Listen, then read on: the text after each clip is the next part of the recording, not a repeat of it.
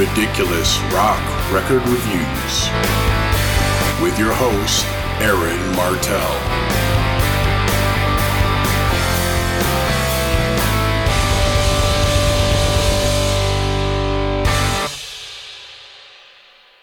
Hello there, I'm Aaron Martell, and welcome to Ridiculous Rock Record Reviews, a podcast where I talk about and review a rock album of my choice.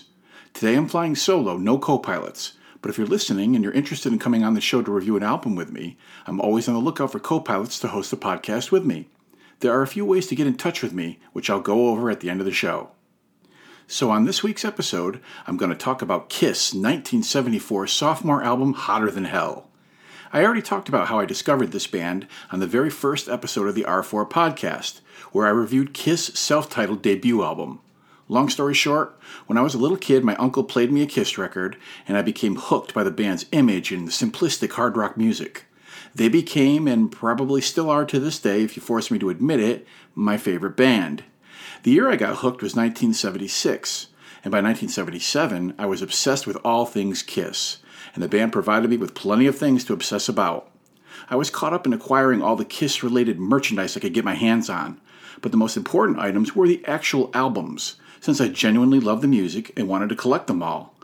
I remember going to department stores, heading over to the music section, and picking through the record bins looking for all the Kiss albums. The weird-ass album cover of Hotter Than Hell always drew my attention with its Japanese writing and stylized graphics surrounding the black and white photo of the band. The back cover was just as interesting, with a cartoonish face that had elements of each band member's makeup on it, and strange individual color photos of the band, taken by Norman Seeff, that occurred at a party with a wide range of colorful characters that rumor has it devolved into a wild orgy. Anyway, for my seventh birthday in seventy-seven, I got this album as a present, and that's how I came to owning this record. So now I'm going to give you some basic facts about this album, brought to you by Wikipedia. Wikipedia! When you demand rock-solid integrity. Hotter Than Hell is the second studio album by American rock band Kiss, released on October twenty-second, nineteen seventy-four on Casablanca Records. It was produced by Kenny Kerner and Richie Wise, and was recorded in August nineteen seventy-four at the Village Recorder Studios, Los Angeles, California. It reached number one hundred on the U S Billboard Pop Albums chart, and is certified gold by the R I A A. Now here's the band's lineup card. We have Paul Stanley on vocals and rhythm guitar, Gene Simmons on vocals and bass guitar, Ace Frehley on lead guitar and some backing vocals, and Peter Criss on vocals, drums, and percussion. It's time now to go into a track-by-track analysis of the album. We kick things off with Got to Choose, written by Paul Stanley.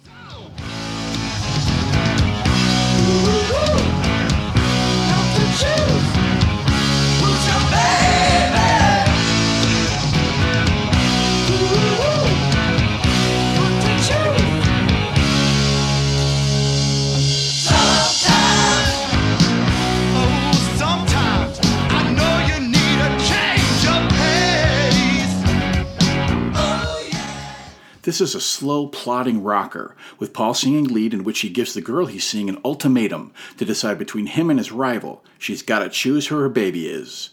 The chorus has a good woo-woo-woo hook and is sung in falsetto. Peter Criss throws some cowbell in the mix, which is cool, but in general the drums sound like shit on this album. Ace plays a terrific solo, and I've always dug this track.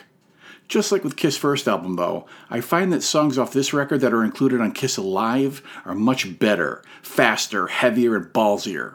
Also, this album is famous for its production or lack thereof. It sounds murky and muddy, and at first listen you might think to yourself, why the fuck does it sound like this? Still, I feel like this song reveals itself to be a quality track, despite how slow it is, and it's a solid album opener. The next track is Parasite, written by Ace Frehley.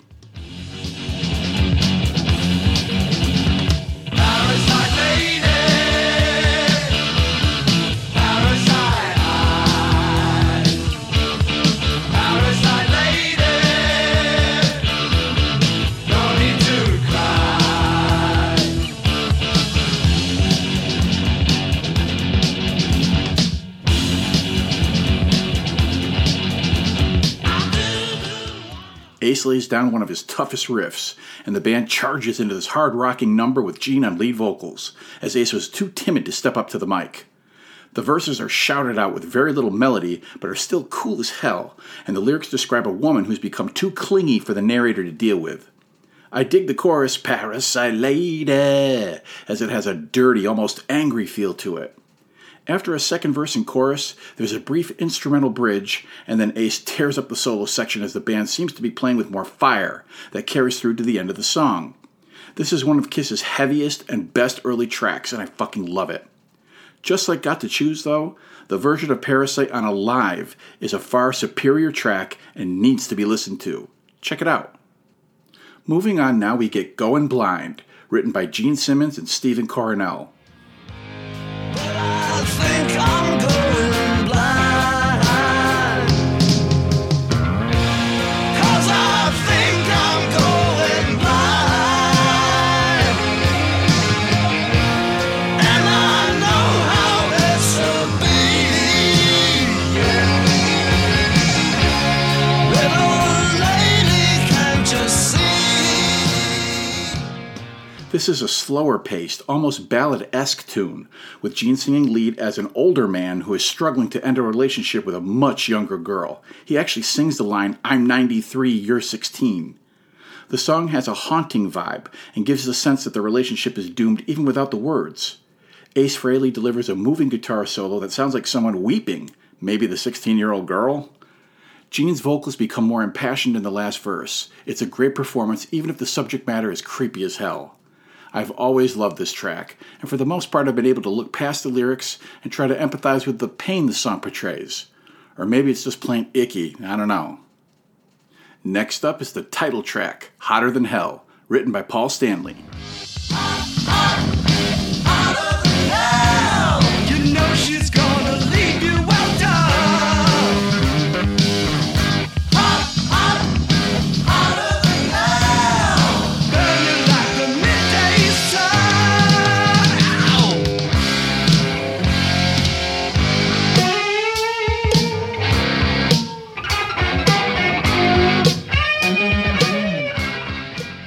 The main riff is a good one, inspired by the song All Right Now by Free, though this moves at a friggin' snail's pace. Paul sings lead and tells the tale of how he attempts to pick up a woman to take her home and then around the world, but she pulls the rug out from under him by revealing she's married. The chorus is catchy with an interesting bass flourish, although I wish it was played faster, but I got my wish, as this track also appears in much better form on Alive. Also on this track we get more cowbell, Peter, more cowbell! After the third chorus, a cool new riff appears, and Ace solos away as the song fades out. I would put this track on the second tier of well-known Kiss songs. It gets the job done well. Continuing on, we have Let Me Go Rock and Roll, written by Gene Simmons and Paul Stanley.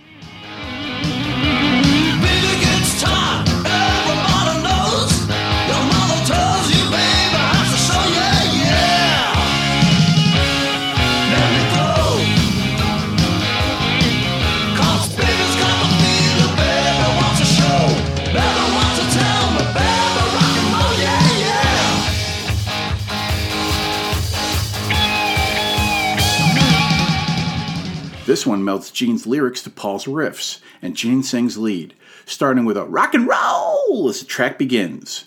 The tempo is faster, and it sounds like the band's bringing more energy to the proceedings.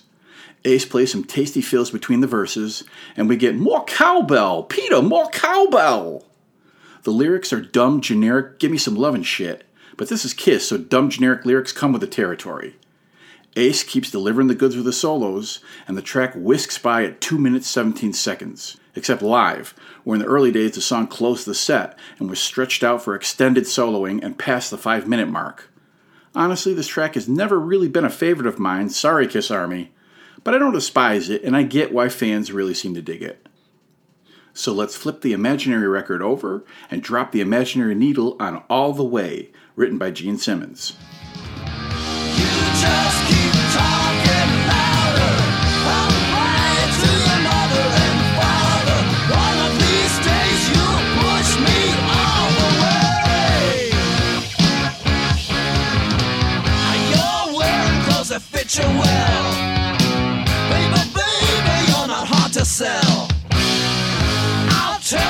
you wanna hear for today. It starts with a simple riff that abruptly stops in more cowbell, Peter, more cowbell. It then goes into a mid-tempo thumper, with Gene singing lyrics that make me chuckle about a girl who won't stop talking and is driving him nuts. I find the chorus catchy, if not overly memorable, and I like the turnaround riff that goes back into the verse. Ace is the man of the hour again, as his solo fucking rules, and Gene plays some cool bass slides underneath him. This has never been a live favorite, nor has it appeared on any Kiss compilations. It's a virtually ignored deep cut that I love the unholy frig out of. I can't help myself. Sue me. Now we move on to Watchin' You, written by Gene Simmons.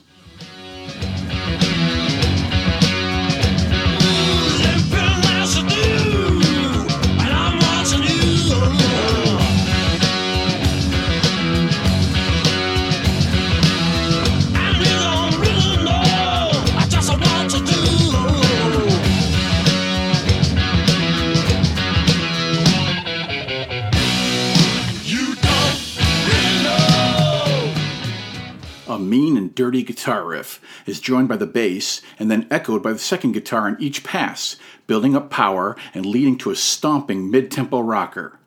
Peter Criss drumming is a highlight of this track, including more cowbell, Peter, more cowbell.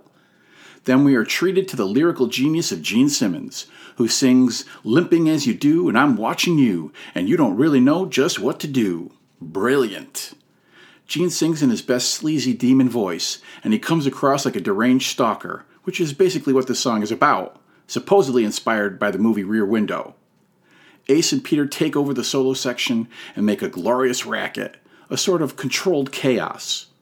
By the end of the song, everybody else here is watching us, and I don't know what that's supposed to mean, but I'll give it a pass as the ride to get here was some good hard rockin' fun. Once again, I have to recommend the Alive version over the studio cut, but I digress.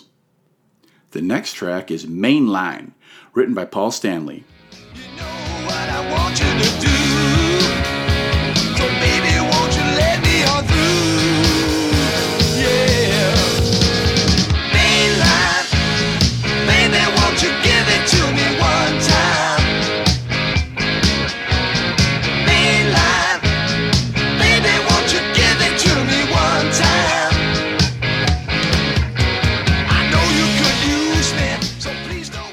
Paul gives this song to the Catman to sing, and Peter yelps the lyrics about wanting some lovin'. He's hot like an oven. The song is a straightforward rocker, nothing complicated, obvious filler material. No wonder Paul didn't care to sing it. That said, I've always had a soft spot for this track, and I remember seven-year-old Aaron in nineteen seventy-seven belting out, Mainline, baby, won't you give it to me one time? It's got a decent riff. Ace is still killing it with his solo, and again, more cowbell, Peter, more cowbell! But even though I really like this song, I can acknowledge that this isn't a Kiss classic and was never intended to be. Some of these lesser-known tracks got under my skin a long time ago, and fuck it, I like what I like. Music is subjective. Is there any love for this track out there? Let me know. The penultimate song is Comin' Home, written by Paul Stanley and Ace Frehley. It seems to drive me insane, but I can't get away until I receive a call that tells me that'll be all, and then I hop a plane. It's true, I'm not sure if you knew, I'm coming home to you.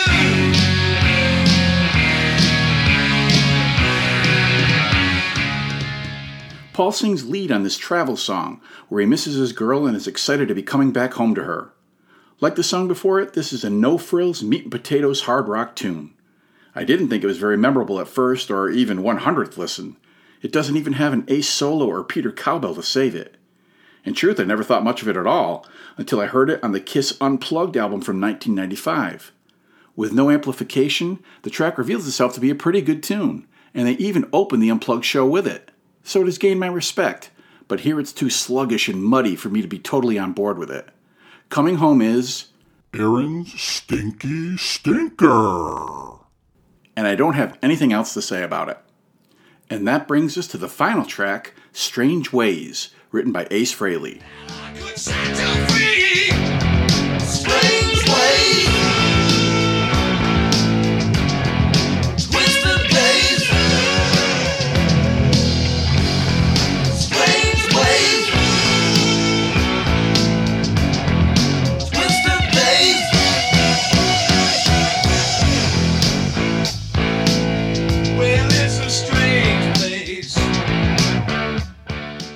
This is a super slow, sludgy, bass-heavy rocker that Peter Criss screams and squawks his way through as the rest of the band plod along with him. The guitar tones are low and sound like they were born in the tar pits, and the production on this track is one of the worst on the record, which is saying something. And that's too bad, because there's a lot to like on this song too, from Ace's bizarre but amazing guitar solo, one of his very best in my opinion, to "More cowbell, Peter! I gotta have more cowbell!" The clunky lyrics are apparently about a foreign girl Ace had a thing for, but what the fuck? You don't come to a Kiss record looking for lyrical depth. You come to rock out and have a good time. And this song, despite its sonic flaws, delivers on that promise. We close the album on a high note. So that concludes the track by track, and now I'll go into my final thoughts and album rating.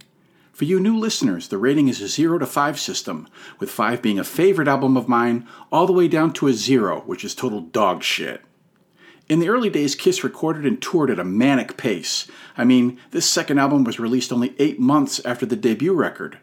The band had relocated to Los Angeles from New York City so they could stay with their producers, but that turned out to be a bust, as the band members didn't like L A at the time, and the record ended up sounding like a sloth drowning in quicksand. I didn't really notice the substandard sonics of it at first. What the hell, I was seven years old. And over the ensuing years, I've attached a certain fondness to this album. It's Hotter Than Hell, and this is what it sounds like. It's a little bit of an oddball album in that Paul Stanley's contributions are minimized and there are more Gene Simmons written and sung songs by him. However, it doesn't hurt that the songs overall are well written and really strong, and I dig even the lesser known tunes on here. It has a darker tone and vibe than the debut, and there are some top-notch guitar solos from Ace that make this, in my opinion, one of the best albums the band ever made. I'm giving Hotter Than Hell a four and a half. I can still put it on and be transported back to a simpler time when this band were larger-than-life superheroes to me and I was completely enthralled by everything they did. I fucking love this record. Now I'd like to give a shout-out to a podcast that I enjoy listening to. It's a long-running show called Podcast Rock City, and it's a podcast entirely devoted to Kiss. The hosts are Joe Polo, Jody Havnat, and Sonny Hollywood Poonie, and they talk about everything and anything related to Kiss. They have excellent chemistry and come up with creative topics about the band. If you're a Kiss fan, you need to check out Podcast Rock City. Dig it. And that's going to do it for this episode. You can find this podcast at places like iTunes, Stitcher, and Podbean, so if you like what you hear, please subscribe to the podcast and leave a review of it. If you take the time to do that, I'll read your review right here on the show. If you'd like to contact me directly, I can be reached at ridiculous rock records at gmail dot com and also on the Ridiculous Rock Record Reviews Facebook page, which is another place where you can review the show, and there's a link to hear each podcast. You want to come on the podcast and talk about an album with me? Shoot me an email. We'll set it up. I'm always looking for co-pilots to host the show with me, and I would also welcome any requests or suggestions for albums to cover. Feel free to leave all of your feedback, comments, reviews, and or suggestions at any of those places I just described. I'd love to hear from you. And lastly, here at R four, we thank you so much for giving this podcast a listen, and a massive thank you if you like and support the show. Take care, and I'll catch you later.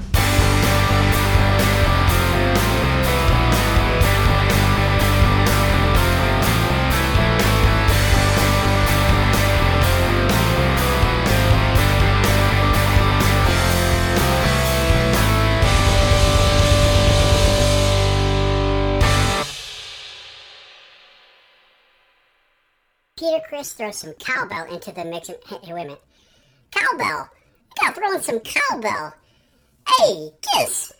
Hey, I'm Aaron Martell, the Aaron Martell. I put my pants on the same as you, one leg at a time, except when I put my pants on, I make gold records.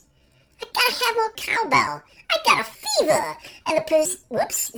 I got a fever, and the prescription is more cowbell. I'm the cock of the rock, baby. I'm the cock of the rock, baby. Oh, fuck yeah, baby. I got the cock of the rock. More cowbell, Peter. I gotta have more cowbell. Oh, I'm gonna ram that shit into the ground in this episode. It's not even gonna be funny. Ha ha.